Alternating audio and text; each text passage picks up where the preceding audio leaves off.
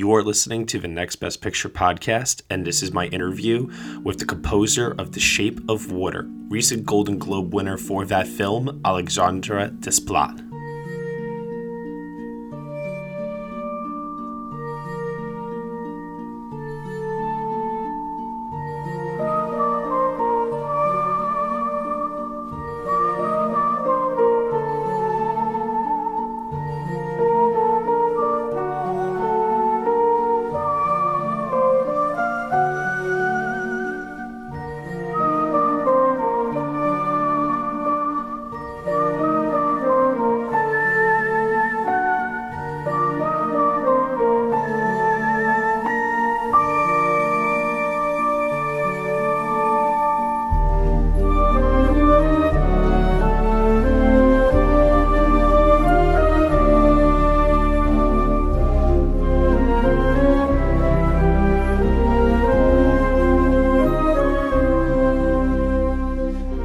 Everyone. I am being joined right now by Oscar winner and Golden Globe winner, and most recently, another Golden Globe win for The Shape of Water, the composer of that film, Alexandre Desplat. Alexandre, how are you today? I'm very well, thank you. The sun has come back in the in the skies of uh, Hollywood, which is good because the rain was uh, rather terrible these last two days. Oh, I hear that when you're in Hollywood and it rains, it absolutely pours. Nobody wants to drive. Nobody wants to do anything. and it's really ugly. Yeah, I'm calling from the East Coast myself. So uh, out here, ah. w- rain, snow, it doesn't matter. We drive and we do everything we can. But I hear, I hear in LA, yeah. everything shuts down when it rains. Yeah, yeah, absolutely. Yeah, it was really uh, hectic yesterday. I hear you on that. So um, reason why we're uh, talking today actually is about your acclaimed and now Golden Globe winning work on The Shape of Water. Um, you have done many scores over the last couple of years, both internationally and within Hollywood, uh, some of which are The Queen, the Harry Potter series, your Oscar winning work on the Grand Budapest Hotel. Uh, you're one of the hardest working composers today, and you have a tendency to really jump around um, from project to project, different genres, different types of filmmakers.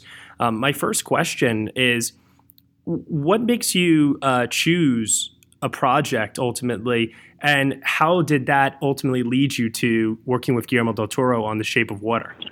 Well, it's always always a mix of things. First of all, to try and, and, and jump from a project to a different project. I mean, different in, in its nature, which has, uh, I don't know, if I do an animation film, I will not do another animation film for a while because I don't want to just do that. I want to do one and maybe for a couple of years I will do something else.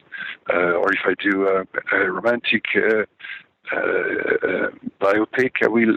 I don't want to do that right away again. I want to do I don't know a, a thriller because otherwise I, I, I feel I'm going to repeat myself. It's hard enough to be inventive each, each time. If you are always in the same zone, uh, you can't really take take chances and challenge yourself.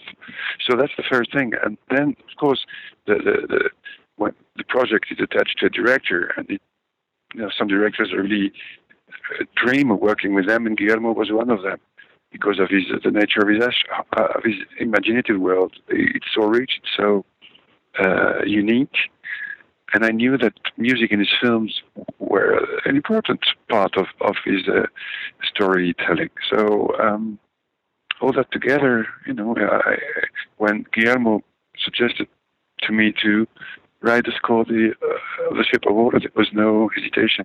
Yeah, he's one of the master storytellers, certainly working today. And I mean, it shows definitely in the acclaim that this film has received uh, this year on the award season trail. Um, your work on this has been very much acclaimed. Uh, I mean, un- unanimously. Uh, I know over here at Next Best Picture, we're all fans, and I've listened to the work uh, that you put out for this movie countless times at this point, and I have to. I I, I just want to know for especially for anyone that's listening um, that is into um, scoring. Uh, tell us a little bit about uh, your process and how you approached uh, Guillermo's story. Did it start with the script, uh, a conversation with him? Uh, what was some of the inspiration that went into specifically The Shape of Water? Well, the work really came from the first screening we had together when the, screen, the, when the movie was being edited, almost completed. Oh, there was no music. Uh, no, I, I, I tend to ask the director to show me the, the, the film without music, so I oh. can be completely fresh when I watch the movie for the first time. Mm-hmm. So it was almost completed, uh, editing-wise, and uh, and I said to Guillermo that movie was very musical. There was something not because only because of the songs and the relationship uh, that Elisa has with music and with uh, musical comedy, but uh, also because the, the way the movie is uh, uh, uh, directed and edited, there is never a moment of of pause in the camera moves. The camera is const- constantly moving forward, moving, moving, moving, and that's very musical. And the, I, I, think the I, I said something like, uh, uh, Guillermo, you, you have written a musical, but the music has to be written. That must be so uh, unique in, in a sort of way. I, I, I almost struggle to uh, comprehend almost how he it, he must have had it like the music almost in his mind, um, which, which, is interesting because did he then allow you to kind of toy around with ideas since they had already shot the material? But you know, some directors they have they have this re- inner rhythm in their brain, in their guts, uh, and they can make a movie without even using temp temporary track. It's just it's, they have the, they have the sense of rhythm in in themselves.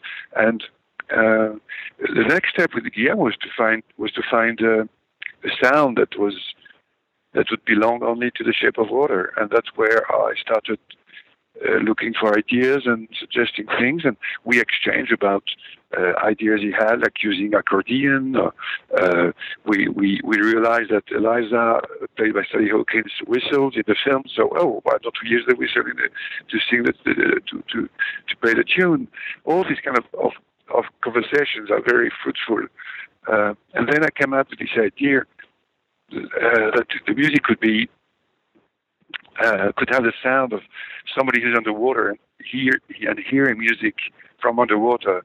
And I thought that if I, if I put together a large section of flutes, uh, and actually 12 flutes uh, in the low register, because I'm using bass flutes and, and alto flutes, uh, playing the, the melody, it would be very, very blurry and very soft at the same time, very watery. Uh, and he or, or, or immediately bought the idea and that's you know that was uh, the first conversations we had.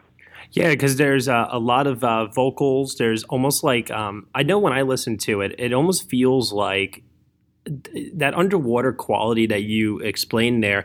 I, I almost get the sense that it's so whimsical that it feels like it lifts me off the ground when I listen to it.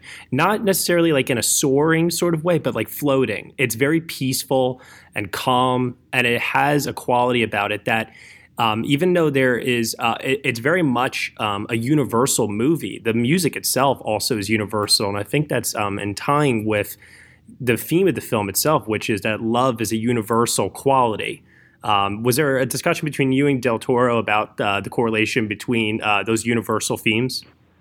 Of course, uh, it, it's a movie about love. It's not a movie about uh, creatures or monsters. It's all about love, and love between people, and they're between different people. Could they be straight, gay, Afro American, uh, white, mute, whatever they are, a different species? Uh, it, it's it's a it's a it's a declaration. It's, it's a statement about love. That love should should uh, uh, rule our lives.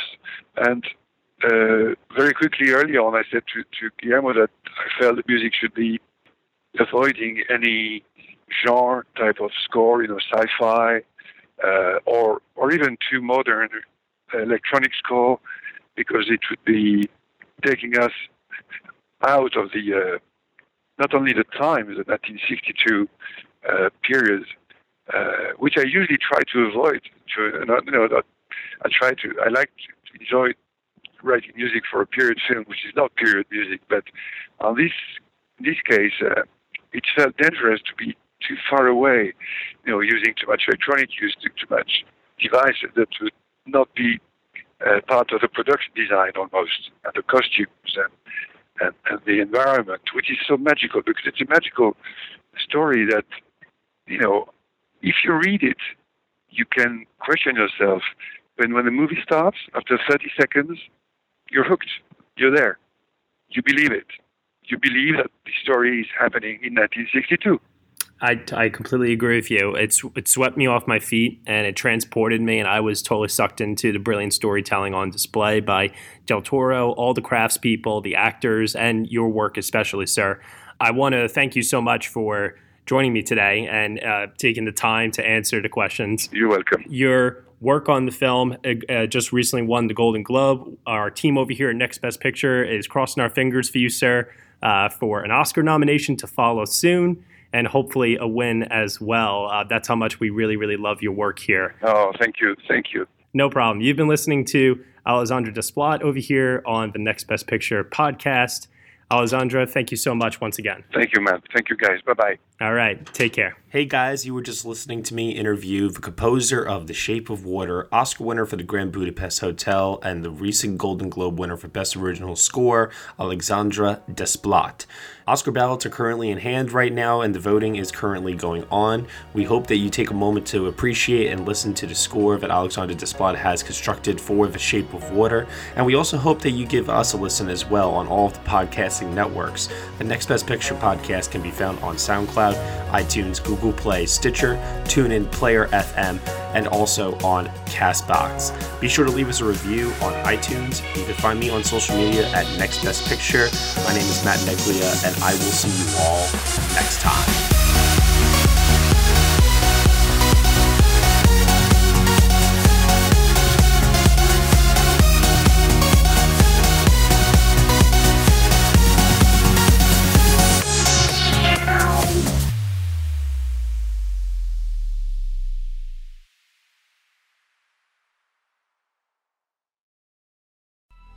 Coming up on 5 Minute News.